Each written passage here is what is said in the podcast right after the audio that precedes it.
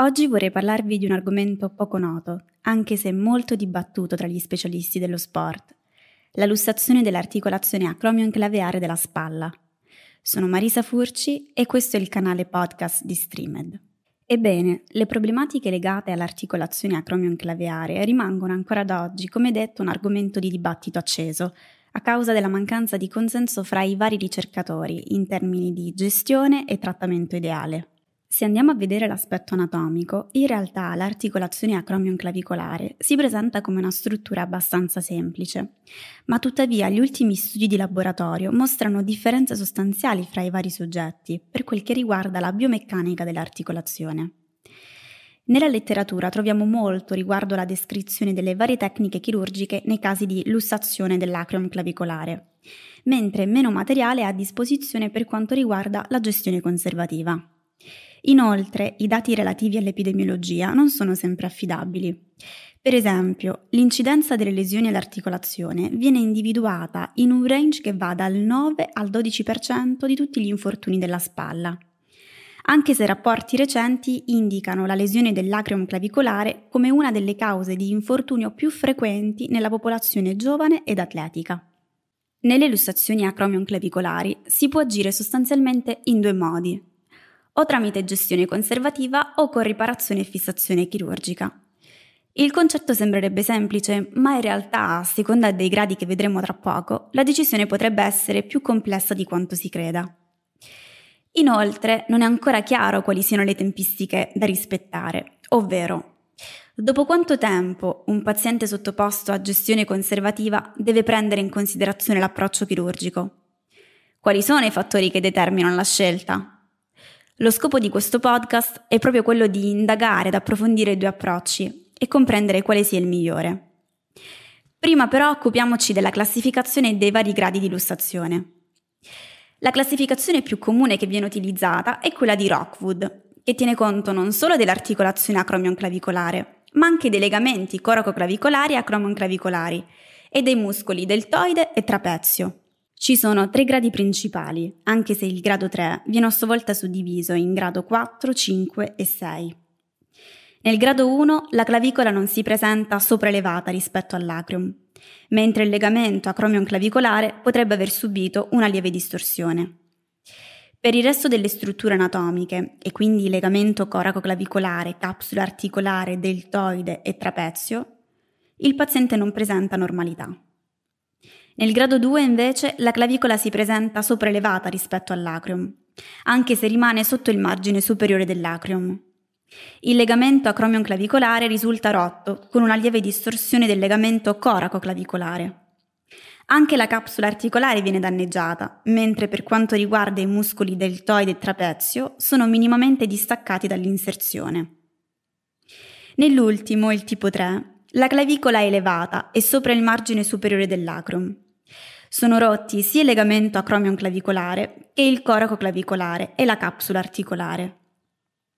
I muscoli deltoide e trapezio si distaccano dall'inserzione. Gli ulteriori sottogradi, ovvero il grado 4, 5 e 6, si presentano con rottura completa dei legamenti e della capsula, distacco completo dei muscoli trapezio e deltoide e con clavicola che si sposta più o meno posteriormente a seconda del grado. Nella revisione di Knut Beitzel del 2013 sono stati analizzati 20 studi, la maggior parte però di qualità moderata o scarsa.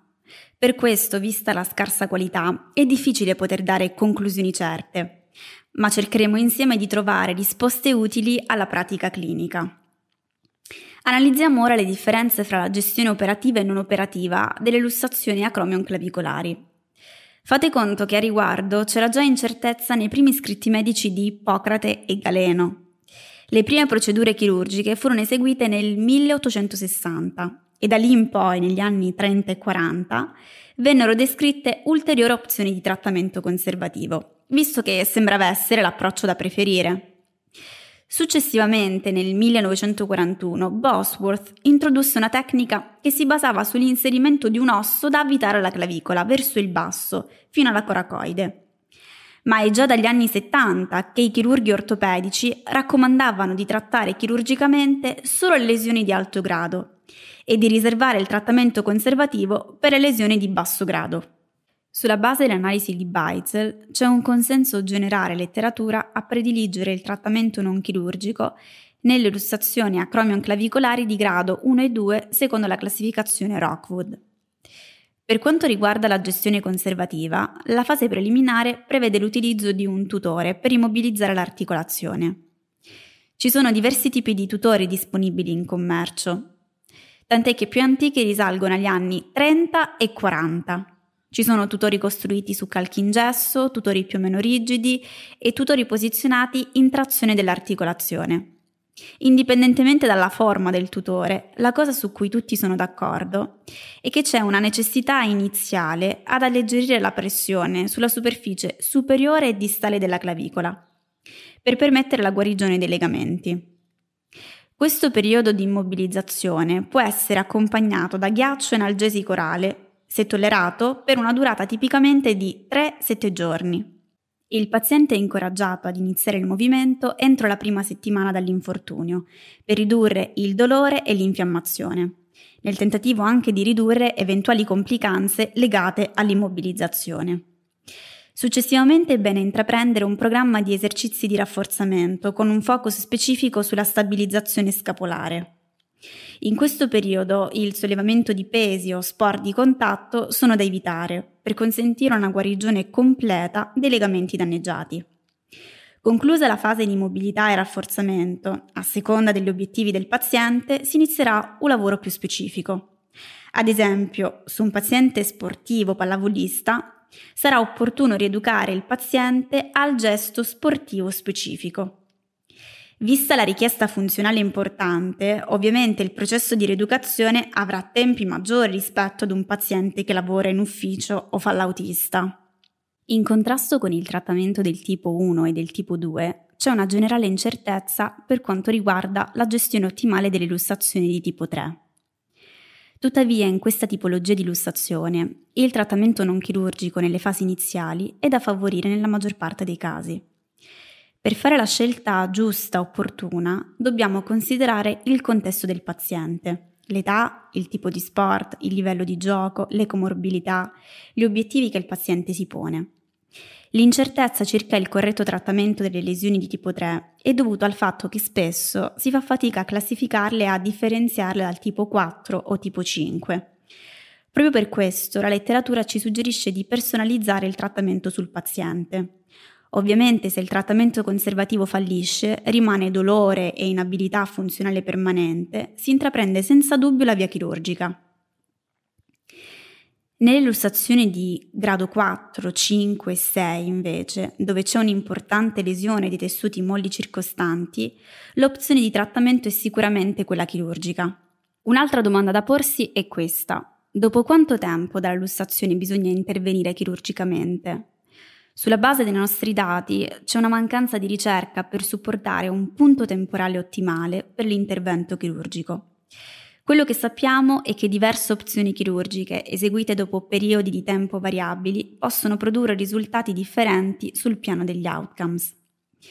Si consiglia comunque di trattare nelle fasi iniziali, ovvero le prime 3-4 settimane, tutti i pazienti con immobilizzazione tramite tutore Successivamente l'ortopedico procede con una valutazione dei sintomi clinici ed un adeguato esame oggettivo per capire quale strada intraprendere. Quello che sappiamo dalla nostra esperienza è che alcuni pazienti che vengono trattati in modo conservativo rimangono anche nel lungo termine con dolore persistente ed incapacità a ritornare al livello di sport precedenti all'infortunio.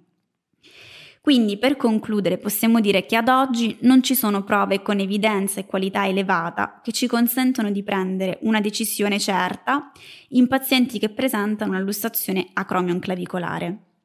A riguardo ci sono alcune prove che ci consentono di dire che nelle lesioni di grado 1 e 2 secondo classificazione Rockwood il trattamento da preferire è quello conservativo, con una breve immobilizzazione iniziale e la ripresa precoce del movimento e del rinforzo muscolare con focus sulla stabilizzazione della scapola. Nelle lesioni di grado 3 la scelta migliore probabilmente rimane quella non chirurgica nelle fasi iniziali. con monitoraggio costante dei segni, dei sintomi che se non migliorano portano il clinico a scegliere la soluzione chirurgica.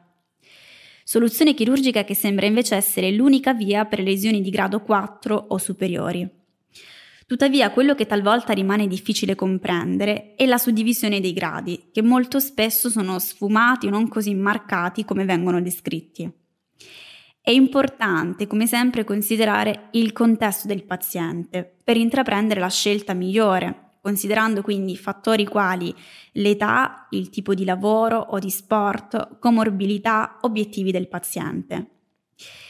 Ti appassiona il trattamento della spalla in tutte le sue sfaccettature? Beh, sappi che su Streamed trovi il videocorso completo del prof Francesco Inglese.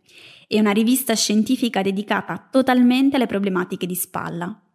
Ti basta accedere con le tue credenziali su streamedu.com per scoprire la più ampia biblioteca videoformativa dedicata alla fisioterapia. Ricordati, con Streamed formi il tuo futuro.